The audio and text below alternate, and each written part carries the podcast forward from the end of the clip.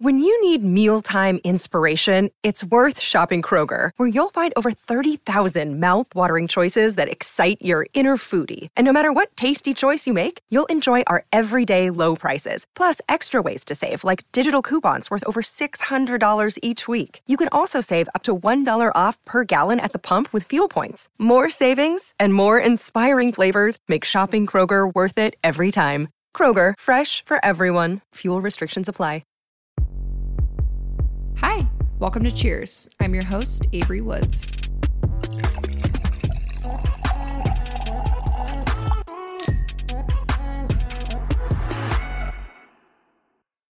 Hi, guys, welcome back to Cheers. I'm your host, Avery Woods, and I'm kind of drunk. I will be totally honest. we are in Austin, Texas. And I have a very special guest, Miss Courtney Shields. Cheers. Cheers. Thank you so much for being on Cheers. It's an honor. I I mean, you know, I've followed you forever. I've been obsessed with you and I told you that. But when we met at the Dibs event in Scottsdale, we talked about this and I was like, you have to be on Cheers with me. And so you just launched your podcast, Courtside with Court. Yes, ma'am. And I love it so much. So we just Thank you. Her episode on her podcast right before this. And she got me my favorite Kim Crawford wine. And I'm like a bottle deep. We started drinking it about four hours ago. Yeah. So Yeah. And then after this, I was like, let's do like some Austin shopping and food. And we're gonna go shopping and then we're gonna go get drinks. I'm gonna do your glam and then we're gonna go out. I'm so excited. And that's so Courtney, we'll go back to like all the things I want to ask her, but she is the founder of Dibs, which I, you guys know, I use every single day. Like, I love my Dibs. And I don't just say that because I'm in your presence. Like, you know, I love it. Thank you. So she's doing my glam, which I'm so thrilled about because you do the best glam. Thank you. I'm so excited because Avery doesn't do much with the eyes. Like your skin is always skinning and your eye color is so pretty. You obviously don't need anything, but I'm just excited because I feel like it'll be different. Oh, Switch Oh, for it up. sure. Yeah, I feel like you're gonna make me look feel like really hot. A million bucks, girl. And I love that. Okay, so this is all about you, my queen. Um, I want to hear like about your childhood. I know you said you were born in Manhattan, but you grew up in Austin. I grew up here from the time I was about one and a half. Okay, and you liked it. I loved it. Okay, Um, I definitely struggled a little bit as far as like being bullied and stuff like that in middle school. Um, but all in all, I had a really happy, very grounded, like family centric childhood. Mm-hmm. My shit hit the fan for me probably six years ago. okay, So it was good. And then everything, like all of my trauma is, is, is as an adult. yeah. And you've been through so much, and I feel like you and I vibe in the sense of you are such a boss ass business bitch, and you've never let your haters get to you and you've always been so strong and i feel like that's why we clicked immediately because you've kind of been on that same vibe together but first of all i want to go back to like did you go to college how did you get into influencing like what Yeah. what is that all about because i honestly don't even know So I went to Berklee College of Music in Boston. you went to berklee Yeah. So Berklee, Boston, and Berkeley, California are two different Berkeleys. People Yes. always think it's Cal Berkeley, but Berklee in Boston is the music school. Okay. And I thought, fun fact about me, I thought I graduated college. I'm 36 years old for reference. And I thought I graduated college up until about seven months ago. wait really Yep. um, we were, you don't know the story. I've only ever told it one time. I've only ever told it one time on one podcast, and that was it. okay So, because you know people are like oh my god no, I just didn't educated." know. oh okay I don't, it. first, I don't give a fuck about that. I just didn't know. got it until seven ish months ago. So I co founded Dibs. We launched it, which we can get into. Um, but that was two Septembers ago. We had been working on it for much longer than that, but we just raised our Series A. So investors about, I want to say my like track of time right now is crazy, but I want to say it's seven or eight months ago, something like that. So during diligence, we raised with a company called L Catterton. They're amazing. And it was like absolutely our number one pick. And so it's a branch of LVMH, all that. So with L Catterton, they do diligence on all of their founders because they only back the best founders in the world. So it's really important. They go through this whole diligence process. So one day, there's four total co founders of Dibs. One is myself, um, Jeff, our CEO, who was formerly working with A Rod and J Lo. He's amazing, lawyer by trade, just like grade A, human being. Um, and then Dan and Ken, who I also have just like immense respect for, the founders of Tula, also the founder of Bobbi Brown. Oh, nice. Okay. So the four of us comprise the founders of Dibs. And we're in the middle of our raising our Series A with Catterton. And we're there and they're like in, in the middle of diligence. So they go through everything. So I get a call one day from Dan and he calls me and he says, Hey, do you have a minute? And I'm like, Yeah, what's up? He's like, um, I just have to ask you something. So we're in the middle of diligence right now. Quick question. Doesn't matter. No one cares. Um, but we're just going through diligence. They're like buttoning everything up. Did you graduate college? I'm like, yeah, obviously. He's like, okay, well, it looks like it's coming up like you didn't. Um, so we need to figure this out. I call my mom panicking 30 minutes later. And I'm like, Mom, I graduated college, right? Because this is such a me thing to do. To let something so simple and easy, it's like I have the full confidence. I have absolute full confidence in myself that I can accomplish anything that I want to do. I see no ceiling and I will get anything done that I want to do. Like whatever I set my mind to, I will do it. But I will absolutely forget to pay like the water bill or something. Like It's something like fifteen dollars. really basic that I just like completely just because I forgot or like I didn't know where I put it or Yeah. something. So this is so me. So my mom's like, yeah, of course you graduated. You had a graduation party. We walked, like we we flew up to Boston. We watched you walk the stage. I got a graduation present, the whole nine. And then she calls me back about 20 minutes later and she's like, uh, you know, now that you're saying this, I don't ever remember actually receiving your diploma. Oh, This is 12 years ago. And I'm like, what? not twelve years. What do you mean? She's like, well, uh, yeah, I don't actually, I didn't really think about it at the time, but I don't think that we ever received your diploma.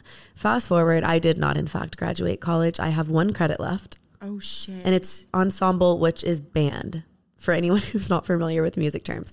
So I have one credit left, and it is literally a band credit. is it too late to go back? Well, I ended up posting one video about this. The video went viral, and Berklee emailed me, and they were like, "So we, we heard you need help finishing graduating." I haven't emailed them back yet, but Wait, that's actually amazing. Good Yeah. for Berklee. so hopefully we can figure it out. Yeah. Um, but I don't know. It's kind of funnier What did you study? songwriting, Good for you. I could see it. Performing and songwriting. I loved I loved it, but I didn't ultimately want to do it as my career. Yeah. So how did finishing, well, semi-finishing college, and then getting into I just left, I say you now. just you're like bye. I left left college, not graduated. and then kind of go into how influencing came about from there.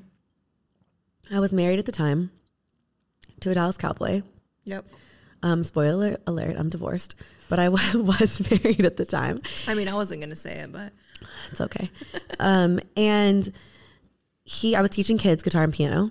oh, cute. I was working at Nordstrom Okay. in the beauty department, and I was hustling. Wait, why is that so you and really so cute? me. I kind of loved it. I have you seen Marvelous Miss Maisel on No. Amazon? You would love that show. Really? And it's giving that vibe. Okay. And you would that's gonna be your new favorite show. Okay, I'm excited. I need a new show. It's so good. Okay, I'm looking And she forward to works that. at like the makeup counter, but she wants to be a comedian. It's really, really cute. You would love it. Okay, I'll have to watch. I'm really Okay. excited. I love this for you. So I was working at the makeup counter. I was teaching kids guitar and piano, and I was always that person for all of my friends when they said, "Hey, I'm going on a date. What do I wear? What makeup should I do? I need new foundation. My skin's oily. What do I buy?" And so they were calling me from Ulta and from Sephora and from Nordstrom. They're like, I'm in here. Like, what do I need? And I was giving these recommendations out, and then it helped them. And so they were telling their friends, and then these like third party people were calling me, Hey, I'm friends with so and so. Can you give me a recommendation? And I started recommending things to all these people and really loving it mm-hmm. and realizing, wait, I've always loved this.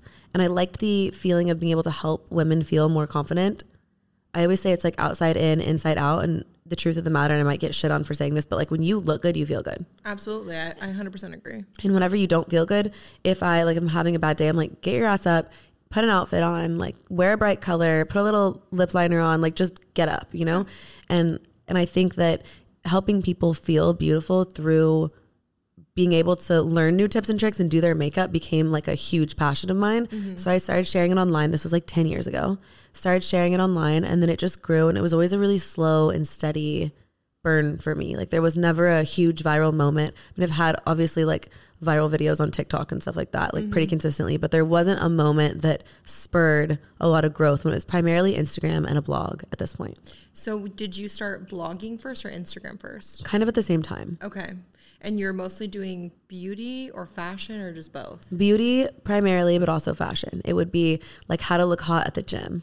Oh, that's actually really. I would see. I would like stop scrolling on TikTok though if I saw that Yeah. because I love that stuff. Because when I go to the gym, I feel intimidated. Like at Pilates, I feel fine because it's like ten girls, Oh, all yeah. just girls. But like if I'm weightlifting, I I want to feel put together in myself. So I love when girls do like a little bit of lip liner and lip gloss. Well, you should feel amazing at the gym because your body, guys, her body in person is so insane. I remember thinking that when I saw you at the Dibs event, I was like, holy shit. Um, but yeah, you should feel only anything but confident. like everything. But when I asked you at the at the Dibs event? I was like, "What the fuck are you doing?" Because your body's insane. Thank you. And you're like, "I just go and walk." So I was like, "Oh, that's crazy." Pilates, walks and Pilates. And Mm-hmm. I lift, but I lift minimally. And y'all, I'm a grandma. And so I went to lift a 10 pound weight yesterday and pulled my neck out. This I spent the whole day on the couch. This poor girl has had like a little, what is it, like a heated It's like a heated rice neck pad. on her neck all day. So thank you for like sitting here with me. course. Neck being all kinked. I told Avery, I was like, I have to sit on this side of the camera because I can only turn towards you. Oh no, this is actually like the side I sit on for the podcast. So Oh, it's perfect. perfect. Okay, so when did you realize like, holy shit, I could make this my job? Probably when I was pregnant with Kinsley. Okay. When I was pregnant with my daughter, things started to pick up and I started to actually make money. And I wasn't making a ton of money at the mm-hmm. time, but I was making enough that I could afford to leave Nordstrom. It was a small salary, but it was a salary. Mm-hmm. And I felt good about that. So it was probably, I guess, six years ago then. Dang. So I didn't. It's so Been a minute, girl. Well, because so many things have happened in the last six years for you that like six years doesn't feel that long ago, but also you've experienced so much that it probably feels like forever. It was everything at one time. Mm-hmm. So I didn't make a dime for three years. That's crazy. not a dime. And then everything happened sort of in the span of that one to two years. And it was right about the time I was pregnant. My dad got diagnosed with cancer. I started changing, and like this was now my full time income. It was, I like to say that my life has been a collection of really high highs and really low lows, and they're always at the same time. Yeah, because I mean, I want to touch on all those things, but when your dad passed of cancer, were your parents still married? Yeah. What kind of cancer did he have? Colon cancer. Do you remember when you found out? Oh, yeah. Um, I was standing in my garage and I was six months pregnant. Oh, my god. and my parents called me when they were together. And I was really close with both my parents, and they lived at the time 15, 20 minutes away from me. And they So called I, you. so I saw them all the time, and they called me. They were leaving the doctor's office. And I remember thinking it was so weird that they called me together. And they just said that they needed to tell me something. And my dad said that he had cancer. And I was like, wait, wait, wait, back it up. What? Because up until this point, my dad was super healthy, thriving. My dad was like George Clooney. He was just this sort of like he was the best dad. He was such a family guy. He came from nothing. Like my dad came from nothing and worked really, really hard. Built a company. He was an entrepreneur, which is where I think I get a lot of my like entrepreneurial um, senses. So I, because I got to watch him build something from nothing, and so he came from nothing, built everything that he had, and was the CEO of his company, founded his company, played golf four days a week, drove a motorcycle, sports cars, built cars in the garage every day. Like he was so healthy until all of a sudden one day he wasn't. Mm-hmm. and how long after he was diagnosed did he pass? A year. Oh my god! So, So, it was, Kinsley was six months old when he died. Oh, It's so heartbreaking. And it's it really is like such a blessing that he was able to meet her, obviously. But it doesn't make it any easier as you like come into parenthood because I feel like it Yeah. hurts that much more. I think that was my I'm all about perspective. For me, life is so much of life is perspective and how you choose to look at things and how you frame it because there's always someone that has it so much worse than you and there's always someone that has it so much better. And that's life really. And when I think about my dad, I've chosen over the past he passed 5 years ago, so over the past 5 years or I guess like five and a half, um I've chose to see the positives and I've chose to see that like I had such a great dad I mean, we like got into it when I was younger for sure. Like we Yeah. would argue because we were very similar. but I had such a great dad that I feel like so many people don't. And I feel really blessed to have had him for 30 years. It's not something that everybody can say. Mm-hmm. But my biggest thing, and I miss him every single day, but my biggest thing is that I wish Kinsley would have gotten to grow up with him. But one of my friends at the time said something and it always stuck with me. It's one of my best friends from growing up. And she said, I said, I just, I can't believe my dad's not going to get to know Kinsley and Kinsley's not going to know my dad. Yeah. And she just looked at me clear as day and she said, Of course she will. And I was like, What do you mean? And she said, She'll know your dad because she knows you. Yeah. And you are so much like him. And you'll tell stories about him. And and we do. We talk about my dad all the time. And she'll say constantly, because my a rainbow is my sign for my dad. And she'll say, there's a rainbow. She's like, Grandpa Ed says hi. And she talks about him all the time. So I still feel like even though he's not here, his memory, we've done a good job of still like allowing his memory to be with us consistently. Yeah. Did he do treatment or did Oh, yeah. he did? Multiple surgeries, treatments, everything. And then the first time he had surgery, I remember they wanted to do a study on him because they were like, oh my gosh, we got it all. He's recovering. He's amazing. He's like thriving. And then a couple weeks later, he started feeling like shit again, and it came back, and it was like metastasized everywhere. So it was like no matter what they did, they kept trying to um, remove it, and it just kept coming back. And I used to joke with him. We had this like dark sense of humor between the two of us. I was really pregnant at the time. Um, and he was making jokes about me being really pregnant, being in the pool, and I was I just looked at him one day, and um, and I, we were talking, and I said, you know, um, you're not average. Why would your cancer be? You know, like of course it's gonna come like with a vengeance and Yep. like be fiery and and be big, and because he was so big, my dad was only five ten, but he had such a big personality that from the time he passed, the amount I can't even tell you the amount of people that have come to me and said, I thought your dad was like six three. And I'm like, no, he was five ten. But he just felt like such a big presence. Yeah. Like he was like the light of the room. Yes. I love that. That man could tell a story. But that's how you are, though. Like Thank you. you. have such an energy, and that's what you had talked about on your episode that we were just kind of drawn to each other. But you attract people that you want in your life automatically, and you just give off that vibe. Thank you. And from what you've told me about Kinsley, she's the same way. where She's so badass. Like, no, she's so badass. Six years old, and I'm like, I want to be like you. Same. She's so cool. Okay, so we're gonna talk about all the bad stuff first, and then we'll get to the fun stuff. Let's do it. Let's talk about your divorce. Yeah. So how long were you married for? Six years? Because I don't, I, I think I started following you in your post-divorce era, like right after you got divorced. Okay. So I will be told. I don't even know what your ex-husband looks like. Um, I couldn't even think about if I. Went Mm-hmm. I'll show you after this. Yeah, we'll talk about that later. So how did you guys meet? We met kind of just through mutuals. He played football at Boston College, and I went to Berklee, which is also in Boston. So we had mutuals, and then we also both spent time at one point. He's from Ohio. I spent like a year there. So we had mutuals there, and then we started talking on Facebook Oh, back in the day. it's almost like as bad as MySpace, like the top 10 Almost. Yeah, basically worse. And then when like what was what was your thing where you were like, yeah, this isn't working out? To be honest, I never really talk about this publicly because he's the father of my child, obviously. So I try to keep it generally really positive.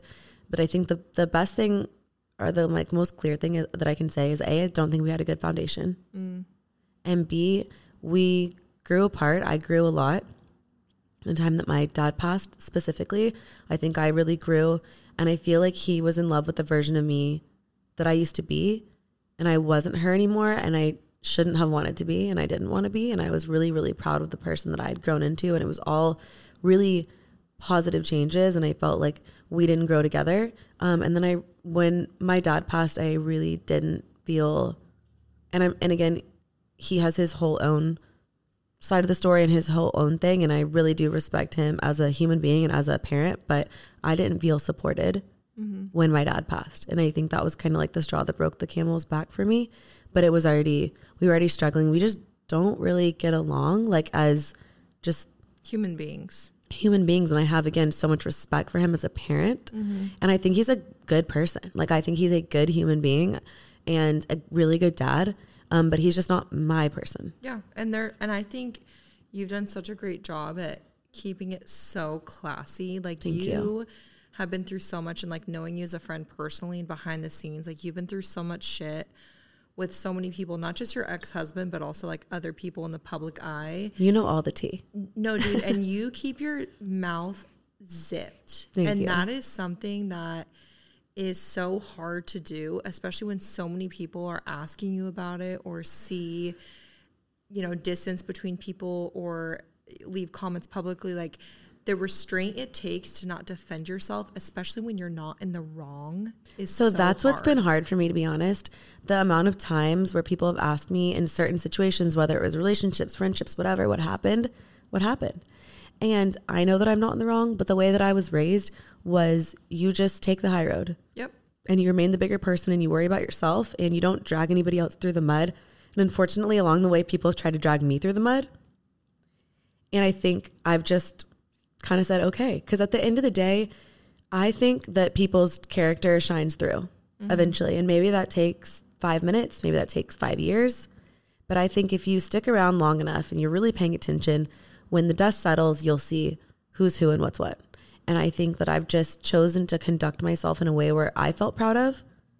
And that looked like not dragging other people through the mud, regardless of what I felt or what I had to say. In my in in like IRL, obviously, in my inner circle and people who really know me super well will know the stories. But past that point, I don't speak about stuff like that. And I think unfortunately, people have been able to frame me as the person that's like in the wrong in a lot of situations where I simply haven't been because I've been unwilling to stoop to other people's levels. And I still just, I just won't do it.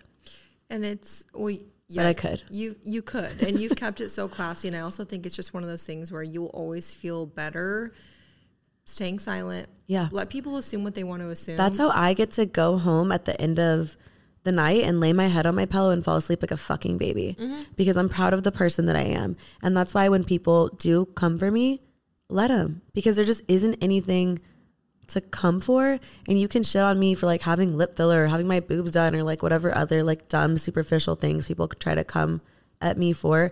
But the reality is, um, I'm a good person and I know I'm a good person. And Yeah. the people that know me know that.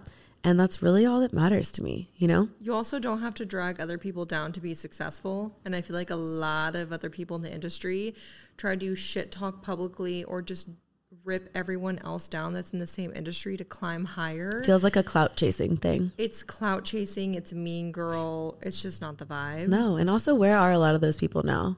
Yeah. Because the people that I think hold their head high and, and manage to maintain and like do what they do with class and really, nobody's perfect. No. We're not perfect. And so we're going to have those moments where um, we break down and like just have a good cry or whatever sometimes. But all in all, people that continuously hold their head high are the ones that win at the end of the day. Yeah.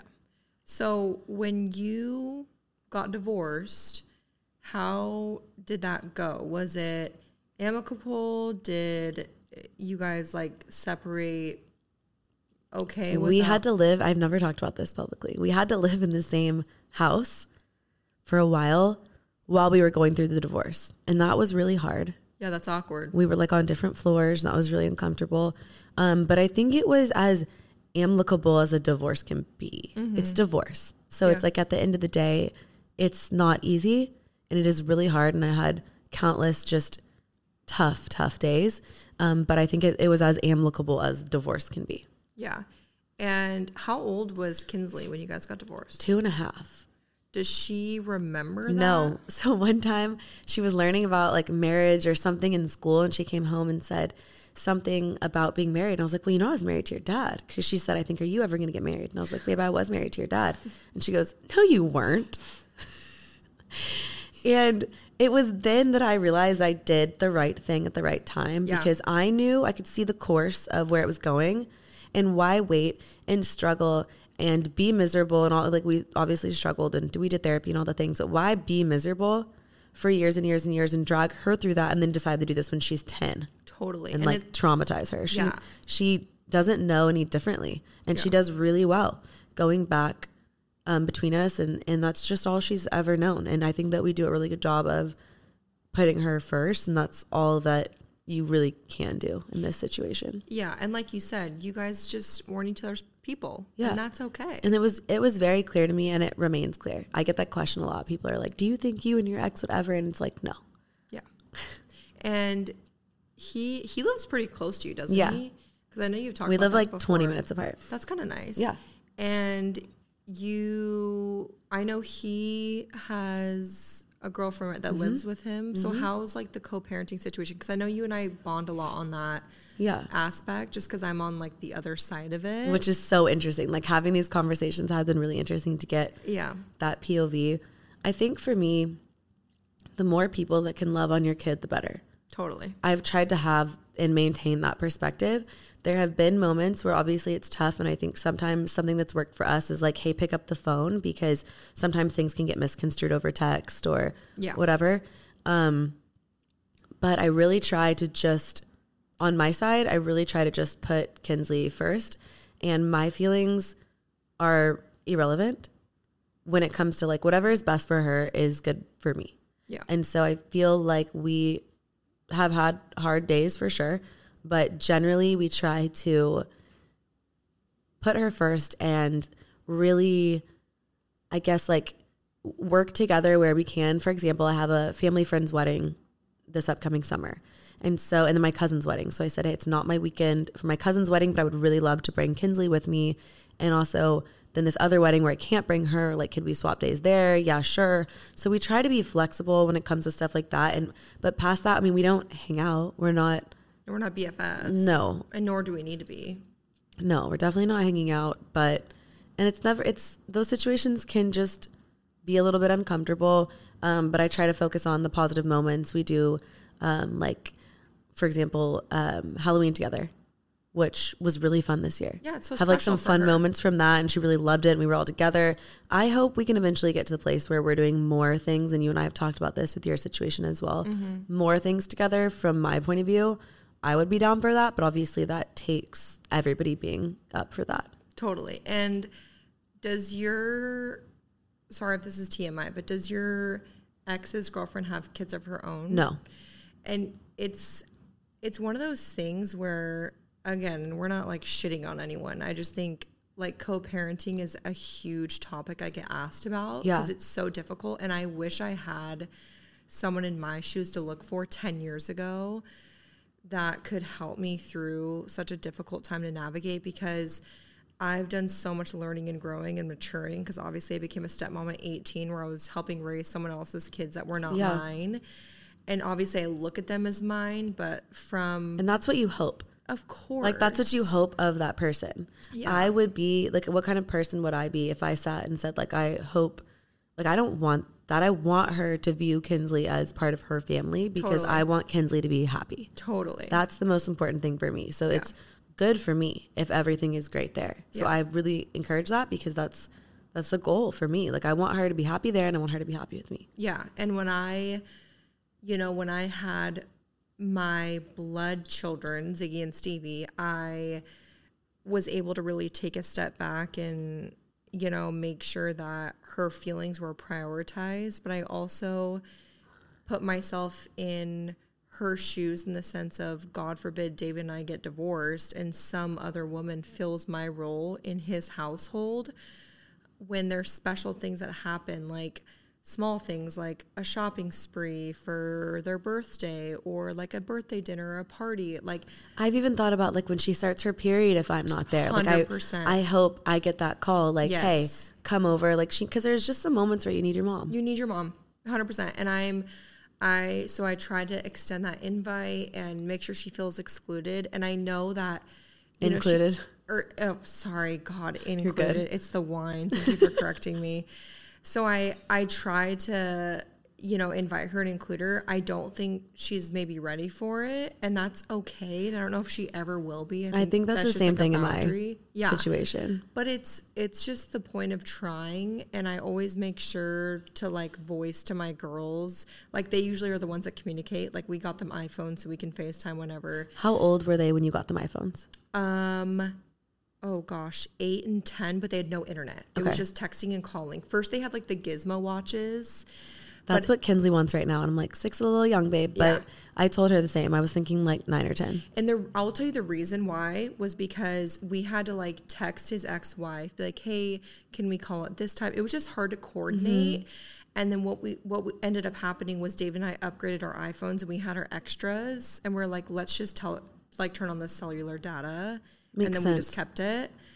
But it was just hard going back and forth. But I have them communicate. I'm like, hey, why don't you text your mom and see if she wants to go shopping for your birthday? Like, Yes, I love al- that. I also think it's important to include them to show them that like I want to like I want to include your mom. It's not me like leaving her out or whatever intentionally. 100%. Yeah. Because that's something they'll remember forever. Yes. And like I have to put my feelings aside and make sure that, you know, I have to think about if Stevie was in their shoes and I would want to be included because I would feel so heartbroken if not. So it's just hard. Like co parenting is so hard. It doesn't matter how chill it is, who you're dealing with. Like it's just like a, it's a fragile subject. Absolutely. And no matter how good your situation is, it's always a hard situation. Totally. And I think we're almost like doing a disservice to people if we don't say that it's hard because it is. Yeah. And then it's also like setting this unrealistic expectation when I think we're doing a good job and we're, like how I'm gauging that is because Kinsley's an amazing human. She's so cool. She's so cool. She's smart. She's resilient. She's like interesting and brave and kind.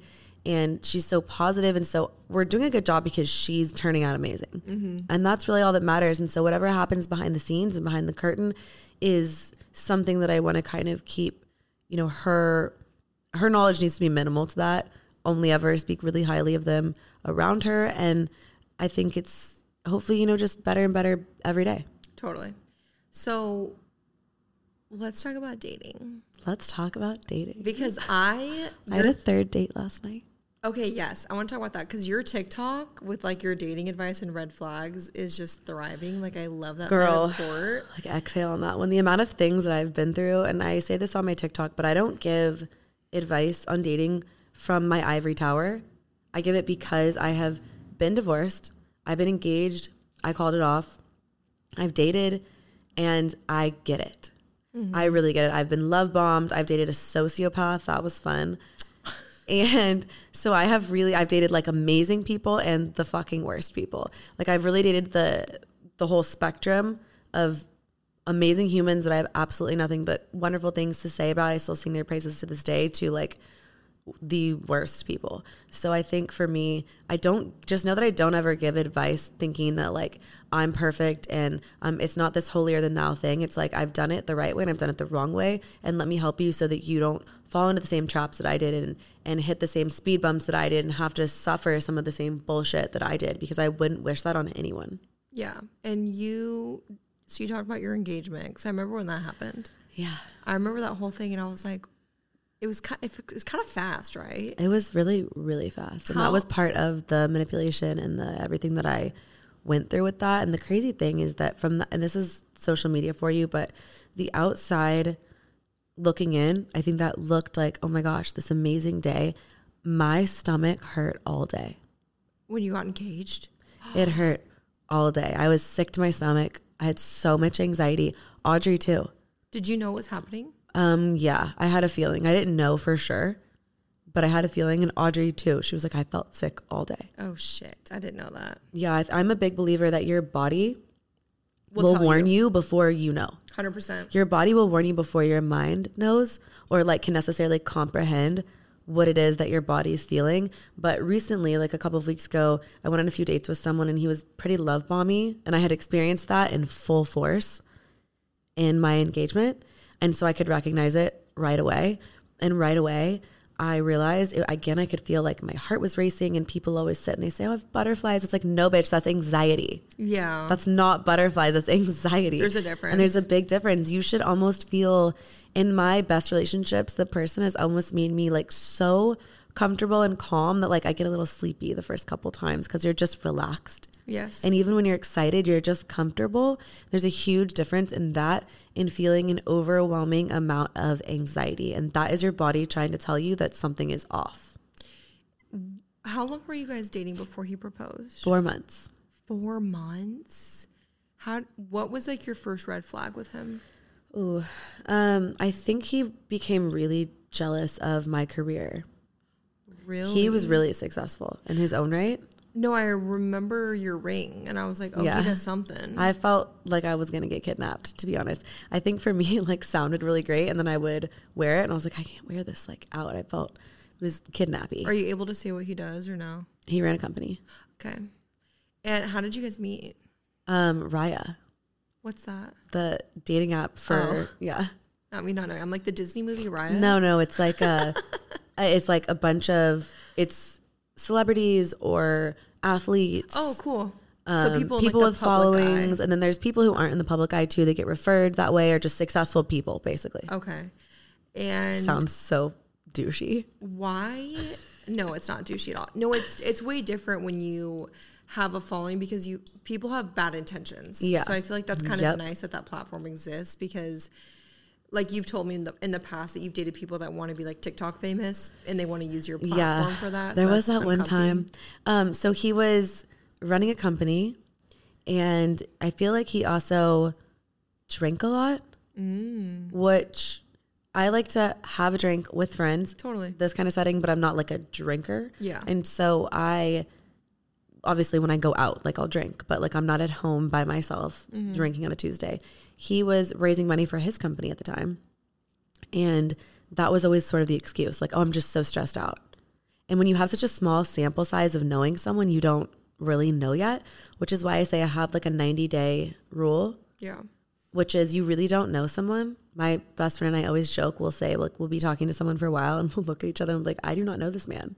Because you really don't know someone at least for at least the first three months. People can really hide who they are and they can really present the best version of themselves to you for at least the three month mark is where I find like it, people unravel before that, but the three to four month mark is when people just like really can't hide it usually anymore. Yeah, hundred percent. And I feel like they always put on that show because they want you like locked in. and he was really it was controlling and things like that What made him propose so soon? Was that like something i think he no about? i think he wanted to lock it in because he knew he was about to like spiral that's my theory but Oh shit. who knows Okay, so he spiraled. yeah So after this is he, not funny but i this is really not funny but i've never really talked about this i always um, keep it pretty it was really bad it was scary i had to get myself out of the situation like that's usually how i phrase it Yeah. but for me um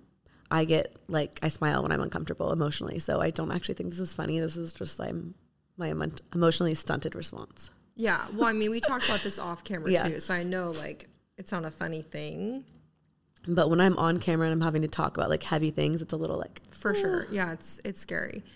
So once he proposed, then do you think things just like clicked and he was a different human? yeah i think he thought he had me but i don't work like that No. so i think he thought he had me so then he just started um spiraling kind of from there it was very like verbally abusive and then other things so it was really really hard and i felt trapped to be honest um, for a while because I felt like I was already the girl that went through a public divorce. And again, like I stand behind myself on that. I feel 100% unequivocally. And my mom came, my mom was my first episode of my podcast ever. And she came on and I dead ass looked her in the face and I said, Do you think I did the right thing getting divorced? And she said, Yes, 100%. I do. Good. And I do too. I just want a happy. I just want my soulmate. Is that too much to ask for? So when someone shows me that they're not a good person, it's like, of course, that's not Courtney can't hold a relationship, but it's like that is how people chose to. I thought that people were going to choose to spend that, and so I was nervous mm-hmm. for a while that it was going to be like, man, this girl just got divorced, now she got engaged, and she called it off. Like, what did she do? Yeah. And again, going back to whether it was friendships or whatever else, because I had never publicly trashed people and put that out there, people were left to run with their own narratives. And that started to look kind of like, well, what did I do? I also hate that it's fucking pinned on the woman. Like, Yeah. the fact that it's pinned on a woman that's successful with a public platform because you had two relationships that didn't work out, it's automatically your fault. I hate that shit. And I think I didn't really know, to be honest, because I hadn't dated. I was with my ex husband for like eight or nine years. And so that was my whole 20s. Yeah. So I didn't really know like what people are like. I didn't know what love bombing was.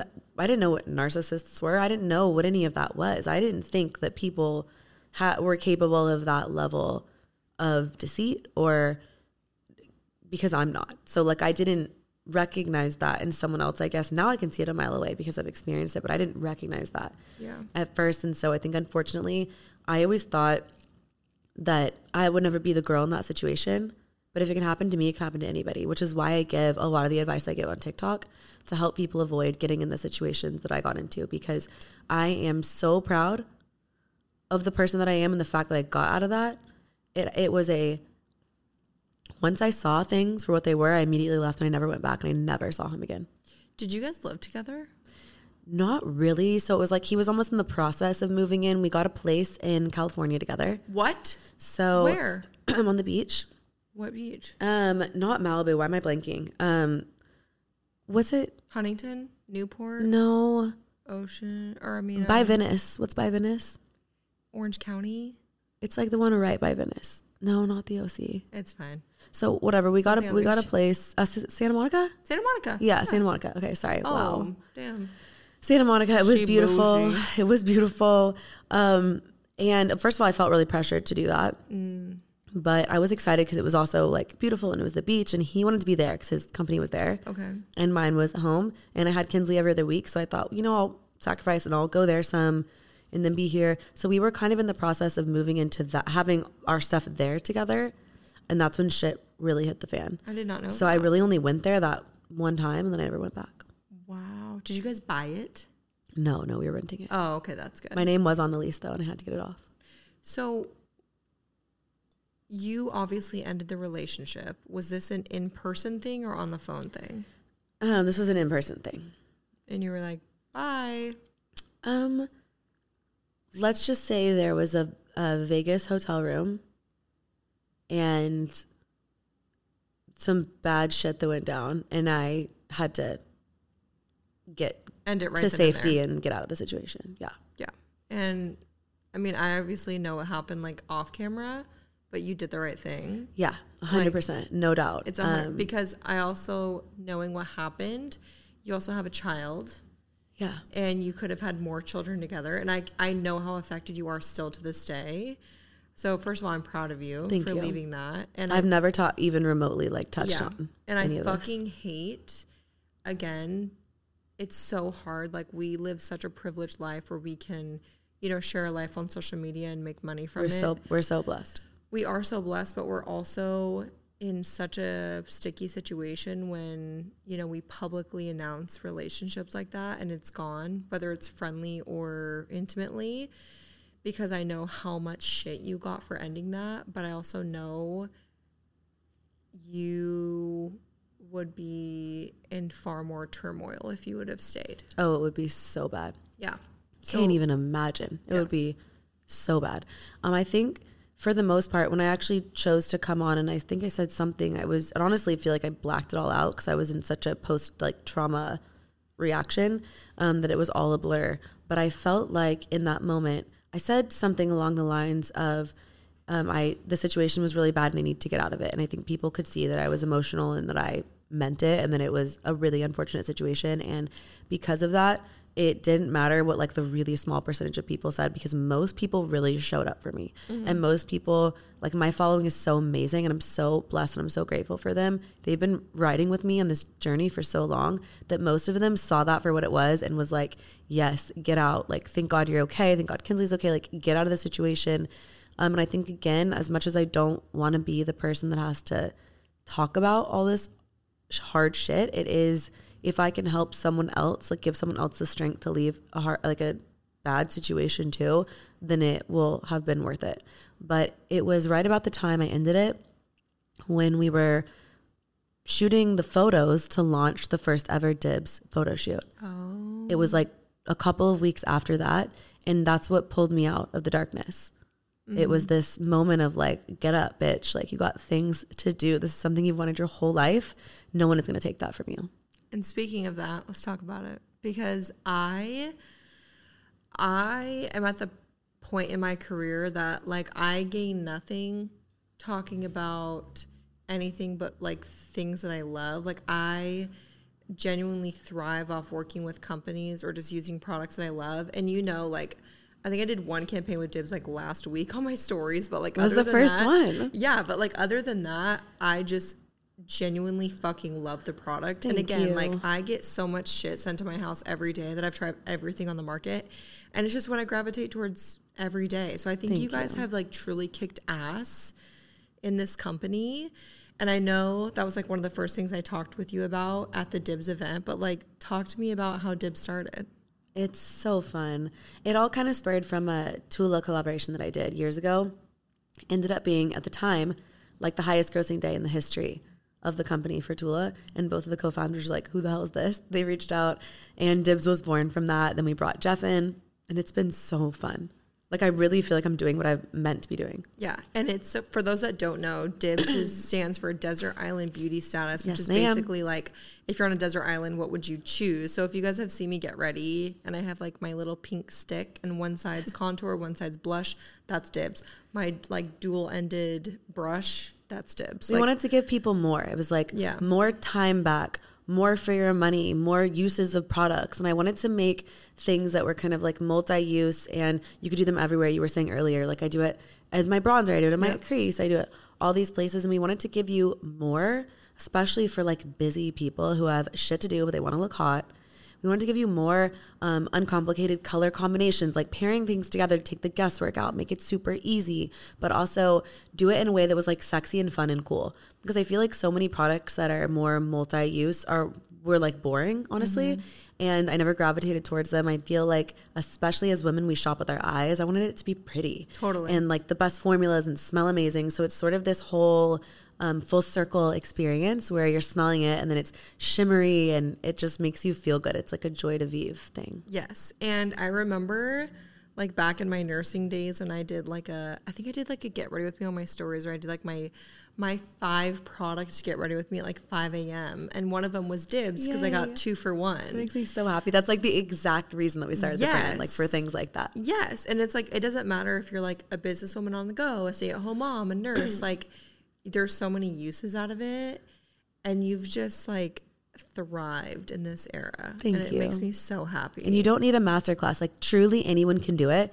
You cannot mess it up. Like if you're scared of creams or you're scared of blush or you've never contoured before, like try it. I promise it's gonna be it's the easiest thing ever. Yeah, and it's after this, we're gonna go shopping, but we're gonna go out for a little bit, and Courts can do my makeup, and I'm, I'm so so excited. excited to do your glam. I can't wait. because I'm like, I mean, I use Dibs every day, but like, I want the founder of Dibs to do my glam. I got you, girl. like that's iconic. I got you. Okay, so let's talk about dating because Let's dive in. You just went on like kind of a successful third date. It was a successful third date. And I usually, to be honest, I know like if I'm not into somebody, and I mean still barely know him, it has not been 90 days. Um, so you know my rule. but still I eliminate people so quickly because I'm very, very crystal clear on what I want and what I am not willing to accept and I'm not willing to settle. We talked about your story mm-hmm. with your husband, how you guys met, and that's what I want. Like I it's so inspiring to me. We talked about that on your episode of my podcast and it's so inspiring and and encouraging because that I know that that's out there and I am unwilling to settle for anything that isn't that. yeah, So uh, dating is a part of that journey. You gotta. th- There's lots of frogs. We'll just say that. But the third date Yeah. was successful. Oh, Some yeah. tea. We made pizzas, and it was really fun. he's so cute. He is really He seems like really thoughtful. She told me she can I say about the list of the, of the dates? yeah, sure. She he like really, some real tea. It's so cute. He like texted her a list of like it was like six or eight different like date night ideas and like let her pick. Like I love that shit. If he wanted to, he would. It was a lot a of effort. man. But that's how I'm dating right now, right? It's like intentionally because I'm putting a lot of intention in. I don't have a lot of free time. So if I'm going to take time away from working, my friends, like anything like that, I don't obviously take time from Kins. It's like different weeks. But on my mm-hmm. non Kinsley weeks, if I'm going to take time away from the things that are really important to me in the life that I've built because I love the life that I built. I say this all the time being single is not lonely Yeah. being trapped in a shit ass relationship, that's lonely. So I just refuse to do it. So for me, if I'm gonna take time away, it has to be a situation I'm really excited about. And I want the person to put an intention because it's intentional for me. What's your type? I don't know if I have a type, but tall for sure. When it comes to like physically, they have to be witty. Oh yes, they have to make you Smart. belly laugh. emotionally intelligent, like if you can't banter with me mm-hmm. and you're not emotionally intelligent, like I'm immediately turned off. That's right. If you can't cry, don't date. I don't think I have a type as far as like I don't care about your hair color, your eye color, whatever.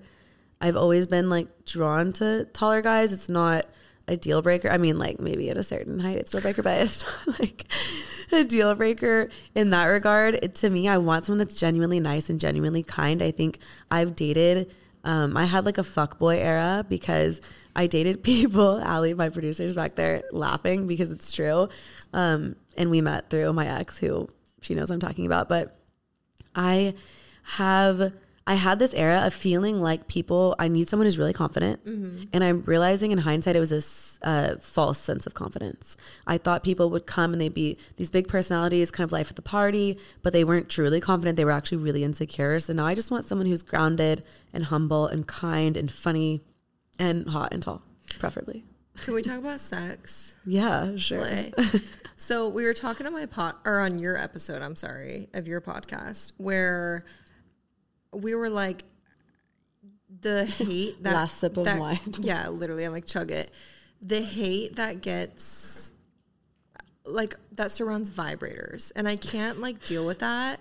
It's like the lack Justice for the vibrator. it's the lack of confidence of men. They're like, oh, you want to use a vibrator during sex? Am I not good enough? It's like, shut the fuck up and just keep going. Like, just, like click it stop. again. I literally can't deal with that. So, like, yeah.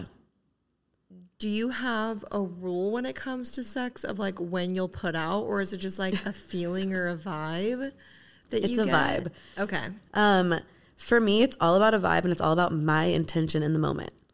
There have been times when if I'm not looking for a boyfriend or like when I haven't been looking for a boyfriend, that looks really different than when I want to date you. Yeah. And for me, like that will ebb and flow. I don't think that there's a right answer and a wrong answer. I think you can sleep with someone on the first date or you can wait 800 months if you want to. I don't give a fuck. Like, do you do you? I'm the least judgmental person when it comes to this. For me, it's all about a feeling and I trust myself, my intuition. I'm confident enough in myself to know that like I'll know when the time is right. Yeah. Oh, I had sex with my husband on the second date, and we've been together for ten years. You just know. So I think too, by the way, the worst kind of man, because it's so misogynistic and hypocritical. If you hook up with someone and they judge you for it, it's like, bitch, you were here too. What? I You've haven't. had that no, no, no. I haven't struggled with that, but I oh, have had friends who I think like the guy loses interest because they sleep with them. I mean, that's like an age old tale. I feel like, um, and for me, it's like that's good. Weed your ass out. Like it's the easiest person to say keep it pushing to. So for me, I don't have a set timeline. I just go based on how I feel, and that has never let me down. Um, I'm confident in that department, and that has never let me down. Like I feel like I'll know when the right time has come. What turns you on? Like men taking control, or do you like taking control? I like to ebb and flow with that. This is so Yeah, specific, but like non sexual turn ons too. I guess this like leads to an eventual sexual turn on, Yeah. but like big hands. Okay, big hands. but do you know what I was talking to my girlfriends about the other day? Hmm. Is and Scotty counts as my girlfriend. It's Obviously. obviously he is just such a fucking. I'm watching him put on his dibs lip gloss earlier over there. he Slay Scotty. No, he's literally a vibe. It's I will never, even with my husband to this day, no woman wants to put out if they don't feel emotionally connected to a man. Must. Like even if my husband and I are just like aren't vibing, if we're just like having kind of an off week, like I'm sorry, I don't want to have sex with you. No. Like, and men don't get that because No. men can look at you and they think you're hot and there's a physical attraction and They have, like, a They're like they want to fuck. Women Yes. need to feel an emotional connection in Yes. order to feel turn like on. we want to do that. So I think the deeper your emotional connection is, so like if somebody listens to me, there's nothing more like there's nothing hotter than feeling understood. Yes. And it's also like the better your intimacy, the better your relationship, but also intimacy does not come with a shitty relationship. Like it all coincides. And people are always like, Your your marriage is amazing, your sex life's amazing. I'm like, Yeah, because they go together. It's Yes. all the I also same. think so for me that's why like lately, especially typically I've been waiting longer because for me having sex with someone that I don't know that well that I'm not emotionally connected to is boring. Yeah. Like that does not sound exciting or fulfilling at all to me. Like I want to know you, I want to understand you, I want you to know me and understand me because it's going to be so much better. I have no desire to just like I'm 36 years old. Like I've I've been here. Like I don't need to just do that to do it. It's Yeah. it's just not exciting to me. Sex and intimacy are two completely different categories. But I think one one together they're amazing. One without the other, you can have intimacy and your sex is going to be amazing. But if you have sex without intimacy, it's just so lackluster. totally. And who has time for that? Wait, I love this. Wait, we're kind of getting like sexy. I love it. Okay, so do you like lingerie? Yeah, of course. What's your favorite brand? I don't know, Kirsten. What's that brand that I like? I go to L's here. we can put it in the description or something. I'll, there's this really bougie lingerie boutique here. Don't go unless you want to drop a pretty dime. Oh, but it's shit. called L's, and it's stunning. It's all like French lingerie, and I'll wear that shit for me too. No, Like there's so much stuff right now sitting in my drawer with tags that no man has had the blessing of seeing on because it's it's not for you. you know what? I have so many photos of myself in my own camera roll with lingerie that I'm like, I don't even say, like, I'll just look at it for myself. Like, Yeah. I'm feeling like shit about myself today. I just feel nasty. Hype yourself up. I click on that photo of myself and I zoom in and I'm like, no, you're looking pretty good after two kids. You look pretty damn good. Look. Can confirm. I just saw Yeah. you naked a minute ago. I did. I did. I, we're staying in like, is that considered downtown Austin? yeah, downtown. And It's my favorite hotel. yeah, the hotel's so cute, and the whole hotel room's like a giant window, and Scotty's sitting in bed, and I'm like, "Hey, Austin, good morning." I'm like completely naked. I showed Courtney that video, and she's like, "Oh my god, your like body damn girl, so you look cute." good uh, for real. It's the new titties. Okay, let's talk New about that. Actually, great. I want to talk about that because I in March, yeah, March of this year. So coming Wait, how on long ago was that? Okay, mine was like maybe eight months ago. Okay, yeah, because I so I we never talked about this, but I was naturally a 34 double D. Okay, same. Yeah, I had huge boobs, and my sister's a 34 triple D. She never had kids, so we're just like very busty family. Yes, I was 34 double D until I had Kinsley, and then they got significantly smaller because I breastfed her for nine months, Okay. and she sucked them dry. Oh, they were oh. so sad. The saggy socks. Someone told me that at Nordstrom. So when I was at Nordstrom, someone said, and I quote, she's like, "Oh, your boobs, like they're great. They're pregnancy boobs, whatever. Like they're perky, they're juicy, they're full." She's like, "Just wait until you breastfeed. They're gonna look like socks." And I stood there horrified, and I was like, oh, Yeah. "Damn!" And it's No, she's not wrong. I remember like being on all fours at the gym. This And, like, visual. Oh They're my just god, like it's so bad. hanging.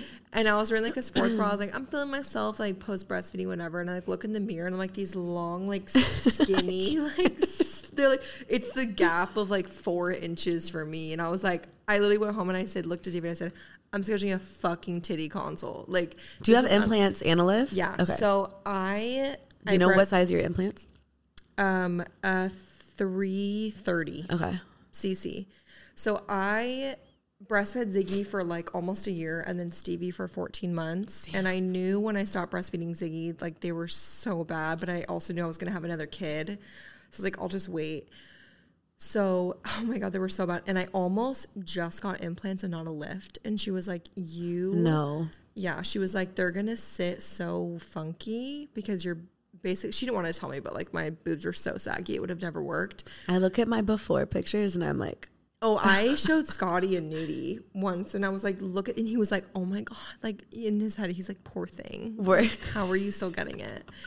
So on my left, she had to take tissue out because that was the boob. I do feel like guys don't milk. care. No, he. I don't David think they would care. Never care, but it was hundred percent for me. exactly. Like I'm sure he's super excited now and he loves it, but he probably wouldn't give a shit. It was like when I wanted to go braless and I had to like tape up all this loose skin. So same. I always have said I would be fine with having small boobs. I'm not fine with having big boobs that are saggy because you can't wear anything. That's what's so frustrating. I'm like, there's two bras in this bitch. I can't wear anything backless. I'm strapping them up to the heavens. Like it's a whole thing. yeah, I have a photo of me trying on clothes at Urban Outfitters and I'm in a bra and I took a photo. My the entire bottom of my left titty was literally hanging to my belly button under my bra and I was like this is unacceptable. No, It was I mean all titties are beautiful, don't get me wrong, but it's also it's all about just you do you though. Yes, Like whatever if that's makes your you feel body and you love it, amazing. Yeah, whatever makes Rock you it. feel good and confident.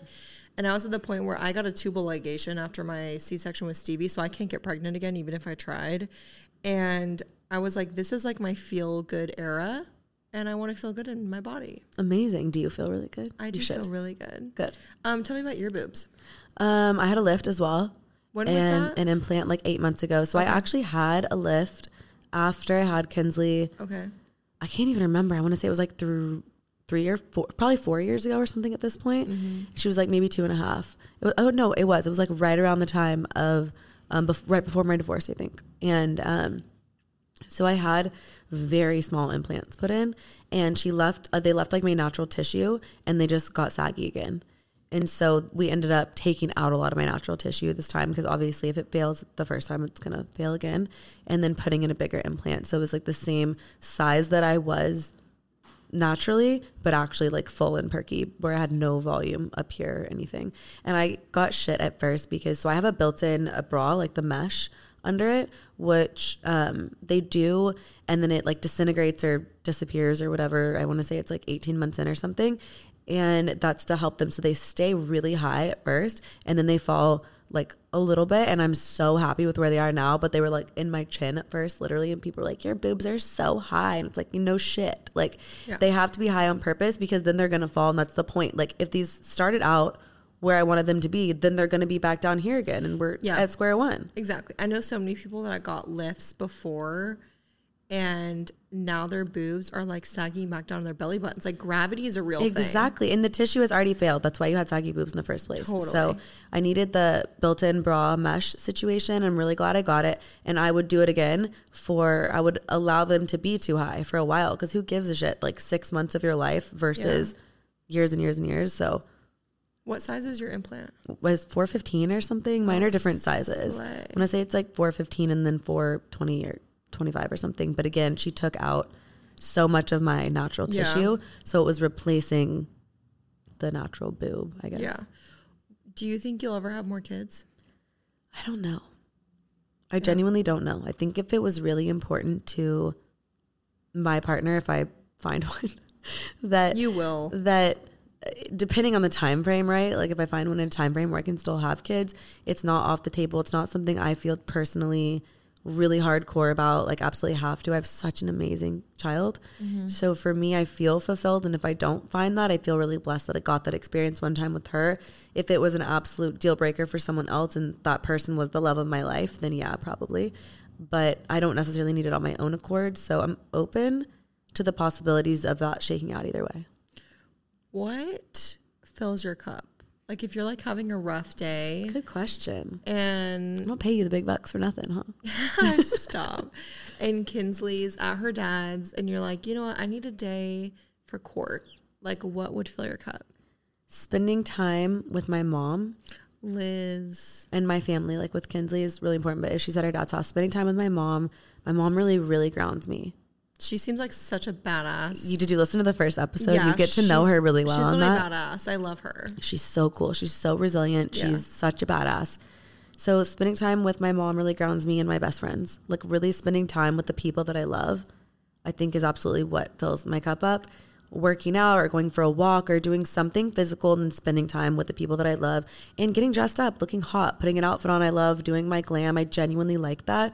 I'm so comfortable without makeup. I don't feel like I need makeup. I don't feel like anybody needs makeup. Very comfortable and confident without it. I like it. Mm-hmm. I want to do it. So I think getting glam, spending time with my friends and my family, and Yeah. going on a walk or getting some form of fresh air. You hooked me on walks like a long uh-huh, Hot time ago because before they were a thing. No, you, really, they were like It was my saving grace during quarantine.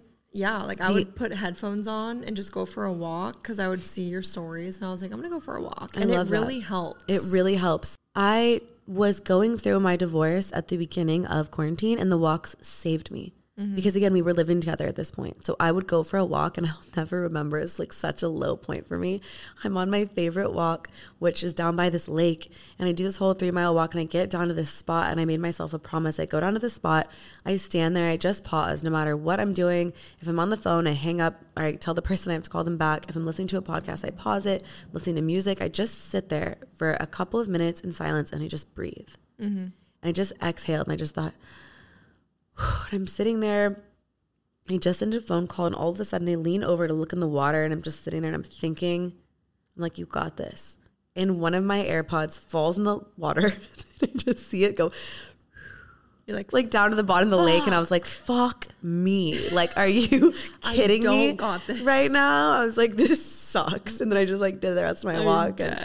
I just I have this thing that I say where I'm always like, "Not today." Yeah, Not today, today, Satan. Like I'm bitch. not dealing with this today. Absolutely not. And it was one of those moments where the headphones hit the water. I didn't even bend down, try to get it. I just saw it spiraling just like me down to the bottom of the lake. And I thought, you know what? Not today. Yeah, I'm just gonna let that go. I think walks, like something small like a walk, is important for people that are constantly like sharing their life or Such on their phone all the mental- time. Like I just like need to put my phone down. Like I told you on your podcast, like I'll just put like plug my phone in and put it in the kitchen nook and just leave it be and go in the playroom with like with my kids or like spend time with David because you just have to disconnect and I feel like getting fresh air and a walk makes the biggest mood change for me. Yes. And you taught me that. Thank you. I love that. That means so much. It's very refreshing. Yeah, no, and it, it, can really switch your mood. It can change your perspective. Makes you feel, makes your problems feel small sometimes. Yeah, I like to get out and get fresh air and allow my problems to feel small because people are dealing with so much worse. And to be able to sit there, it's the same way that I feel about going to the beach. Mm-hmm. It's why the beach is one of my favorite places on earth because you can sit there or looking at the stars and you can put your feet in the sand and look at all of the tiny little grains of sand everywhere and just think like, wow, as big as my problems seem sometimes, I am so like minuscule in the grand scheme of life. It's okay. It's going to be okay. The sun will come up tomorrow. It will keep shining and everything will be okay. And I think when you're allow yourself to get that perspective, you can move forward in such a better headspace. yeah. Okay, well, on that note, I feel like we'd have to end it there because that was so iconic. Oh, great. Give it, like, literally, Courtney Shields, leave it to her to give, like, the most, like, iconic life quote at the end. You, she, and you're Making like, me blush, girl. But you're like that off camera too, where you have like the best life advice, just like in the back of your head at all times. Thank like it's you. always coming out, and I love that. And I truly learn stuff from you every single day. So Thank you. I'm proud to have you on Cheers. I'm proud to call you a friend, and thank you for being here. Love you. It's been an honor. I love you. Well, I know you don't have anything in your I glass. don't have anything but to cheers. I think that's bad luck. I'll cheers you with my water. slay. Thank you so much for being here. Anytime. Cheers, guys. Bye, guys.